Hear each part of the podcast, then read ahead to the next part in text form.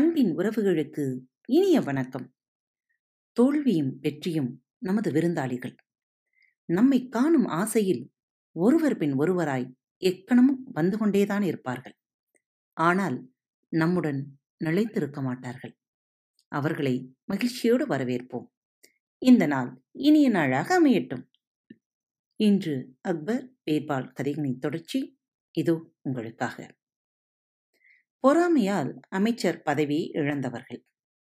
அரசர் அக்பரிடம் பீர்பாலுக்கு மிக்க செல்வாக்கு இருப்பதைக் கண்ட அரசவை அமைச்சர்களுக்கு மிகுந்த பொறாமையாக இருந்தது. அதனால் எப்படியாவது அரசரிடமிருந்து பீர்பாலை பிரித்துவிட வேண்டும் என்று சதித்திட்டம் தீட்டினார்கள். இந்த திட்டம் நிறைவேற வேண்டுமானால் அரசருக்கு நெருங்கிய ஒருவரை தேர்ந்தெடுக்க வேண்டும். இதற்கு யாரை பயன்படுத்துவது என்று யோசித்து அரசருக்கு முடித்திருத்தும் ஒரு பணியாளரை தேர்ந்தெடுத்தனர். அவனுக்கு பொன்னும் பொருளும் அளிப்பதாக ஆசை வார்த்தை கூறி அவரை சம்மதிக்க வைத்து அதற்கான ரகசிய திட்டத்தையும் கூறி அதனை நிறைவேற்றினால் மேலும் பொன்னும் பொருளும் தருவதாக கூறினர். ஒரு நாள் அரசருக்கு முடித்திருத்தம் செய்வதற்காக நிரந்தரமாக தம்மிடம் உள்ள முடித்திருத்தம் செய்யும் பணியாளருக்கு அழைப்பு வந்தது. அரசனின் அழைப்புக்காகவே காத்திருந்த அந்த முடித்திருத்தும் பணியாளர் அமைச்சர்கள் சொல்லிக் கொடுத்தபடி தம் சதித்திட்டத்தை பயன்படுத்திக் கொள்ளலானார். அரச பெருமானே தங்கள் முடியும் தங்களின் தந்தையாரின் முடிக்கு நிகரான அழகு பொருந்தியிருக்கிறது என்றுதான் சொல்ல வேண்டும் என்றார் முடித்திருத்துபவர். அவ்வளவு அழகானதா? அது எப்படி தங்களுக்கு தெரியும்? என்றார் அரசர். எனக்கு தெரியும் அரசே ஆனால் தாங்கள் தங்களின் தந்தையின் மீது அக்கறை காட்டுவதில்லை போல் தோன்றுகிறது. பாவம். மாமன்னரின் முடி வளர்ந்து அவருடைய கம்பீரத்தையே கெடுத்து விட்டது என்றான் முடித்திருத்துபவன் என்ன பணியாளரே உமக்கு புத்தி பேதலித்து விட்டதா? என்ன பேசுகிறாய்? என் தந்தை இறந்து எத்தனை வருடங்கள் ஆகிவிட்டது? என்பது உனக்கு தெரியாதா? இறந்து போன ஒருவரை எப்படி நலம் விசாரித்து வர முடியும்? என்றார் அவர். முடியும் அரசே முடியாதது என்று எதுவும் இல்லை.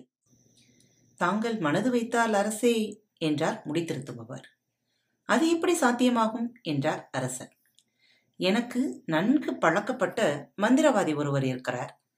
அவர் உயிருடன் ஒருவரை பாடையில் வைத்து மயானத்திற்கு எடுத்துச் சென்று சக்தியுள்ள மந்திரங்களை ஓதி உடலை எரிப்பார். ஆனால் தீ உடலை எரிக்காது. எரிப்பது போல் நமக்கு தோன்றும். அதனால் உயிருடன் நேராக சொர்க்கத்திற்கு சென்று நம்முடைய சொந்தக்காரரை சந்தித்துவிட்டு வரலாம்.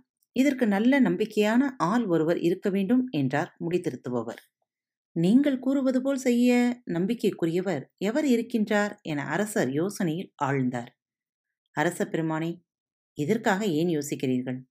தங்களின் வாக்கை வேதமாக ஏற்று செயல்படுவதற்கு திறமையான நமது அமைச்சர் பீர்பால் இருக்கின்றாரே அவரை விட சிறந்த நம்பிக்கைக்குரியவர்கள் எவரும் கிடையாது என்றான் முடித்திருத்துபவன். அரசருக்கு அவன் சொல்வதும் சரியென நினைத்து இதற்கு பீர்பால் ஏற்றவர். அவரையே அனுப்பி வைக்கலாம் என்றார் அரசர். மறுநாள் காலை அரசவை கூடியதும் பீர்பால் உட்பட எல்லா அமைச்சர்களும் வந்திருந்தனர்.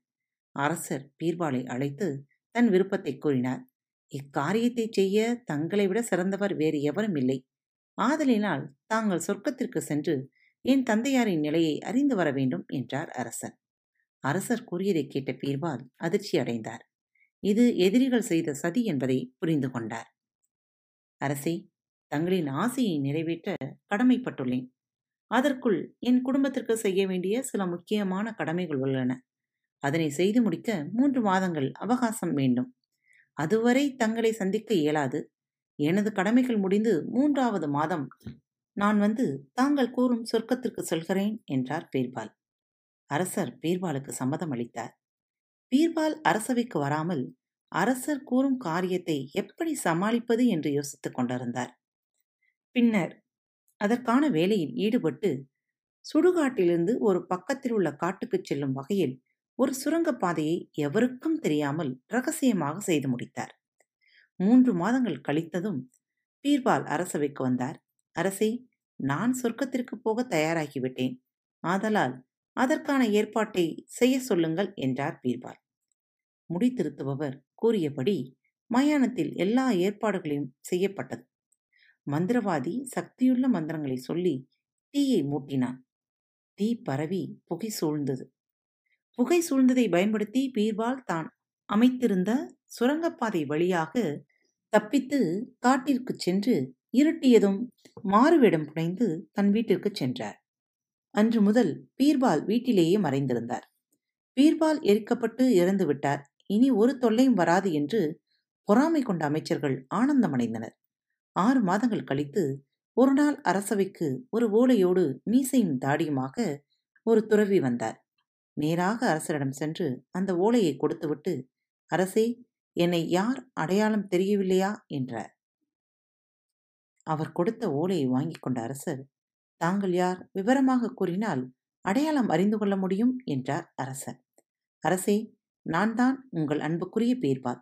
சொர்க்கத்தில் தங்களின் தந்தையான மாமன்னரை சந்தித்துவிட்டு வந்துள்ளேன். இப்போது தங்களிடம் கொடுத்த ஓலை தங்கள் தந்தையார் கொடுத்தனுப்பியது என்றார் பீர்பால். அரசர் ஓலையை படிக்கலானார்.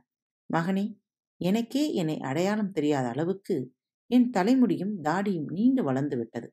இங்கு முடித்திருத்துவோர் எவரும் இல்லை. அதனால் எனக்கு மிகவும் சிரமமாக உள்ளது. ஆதலினால் நமது அரண்மனை முடிதிருத்தும் பணியாளனை அனுப்பி வைத்தால் நலமாக இருக்கும் என்று ஓலையில் எழுதப்பட்டிருந்தது. அரசன் மிகவும் வருத்தப்பட்டார். எனது தந்தையான மாமன்னருக்கா இந்த நிலை? உடனடியாக முடித்திருத்தும் பணியாளரை அழைத்து வாருங்கள் என்று கட்டளையிட்டார். அரசவைக்கு முடிதிருத்தும் பணியாளன் வந்தான். நீ கூறியதுபடி பீர்பால் சொர்க்கத்திற்கு சென்று என் தந்தையை சந்தித்துவிட்டு வந்துள்ளார். அங்கு முடித்திருத்த ஆள் இல்லாமையால் முடி பெரிதாக வளர்ந்து மிகவும் சிரமப்படுகிறாராம். அதனால் முடித்திருத்தம் செய்ய உன்னை அனுப்பி வைக்கும்படி ஓலை அனுப்பியுள்ளார். அதனால் நாளையே புறப்பட தயாராக வேண்டும் என்றார் அரசர். முடித்திருத்தும் பணியாளனுக்கு அதிர்ச்சியாகிவிட்டது பணத்திற்கு ஆசைப்பட்டு பாதக செயலில் ஈடுபட்டது தவறாகிவிட்டது தன் வினை தன்னை சுடும் என்பதைப் போல் இப்போது பாதிக்கப்பட்டுள்ளேன் என்று எண்ணினான். அரசரின் கட்டளைக்கு கீழ்ப்படியாவிட்டால் தலை துண்டிக்கப்படும் என்று நடுங்கி அரசனின் காலில் விழுந்து தன்னை மன்னிக்கும்படி வேண்டினான். அமைச்சர்கள் பொன்னும் பொருளும் கொடுத்து இந்த சதி செயலை செய்யச் சொன்னார்கள். நான் அறிவிழந்து பணத்திற்கு ஆசைப்பட்டு இந்த பாதக செயலை செய்துவிட்டேன் என்று கதறி அழுதான். அரசருக்கு அப்போதுதான் உண்மை புரிந்தது. எப்படி உயிருடன் சொர்க்கத்திற்கு சென்று வர முடியும்? இந்த உண்மை கூட புரியாமல் தந்தையின் மேல் உள்ள பாசத்தினால் தவறு செய்துவிட்டோம் என்று உணர்ந்தார். இச்செயலுக்கு திட்டம் தீட்டிய அமைச்சர்களையும் இதற்கு உதவியாக இருந்த முடிதிருத்தும் பணியாளனையும் சிறையில் அடைக்கும்படி உத்தரவிட்டார். பொறாமையினால் அமைச்சர் பதவியை இழந்து சிறை செல்லும் நிலைமையும் ஏற்பட்டுவிட்டதே என்று எண்ணி வருத்தமடைந்தனர் அமைச்சர்கள். பொறாமை கொண்ட அமைச்சர்கள் அன்புக்குரிய பீர்பாலை கொலை செய்ய சதி செய்தார்களே என்று மனம் கலங்கிய அரசர் பீர்பாலை கட்டி தழுவி மன்னிப்பு கேட்டார். மீண்டும் அடுத்த தொகுப்பில் சந்திப்போம். அதுவரை உங்களிடமிருந்து விடைபெறுவது உங்கள் அன்பு தோடி வணக்கம் நேயர்களே. திருக்குறள் வழிகளி பக்கத்தை சப்ஸ்கிரைப் செய்யாதவர்கள் சப்ஸ்கிரைப் செய்து கொள்ளுங்கள். ஃபேவரட் பட்டனை அழுத்த மறக்காதீர்கள். உங்களது கருத்துக்களை மெசேஜ் பாக்ஸில் ரெக்கார்ட் செய்தோ அல்லது இமெயில் முகவரியிலோ தெரிவியுங்கள். மீண்டும் சந்திப்போம். நன்றி. வணக்கம்.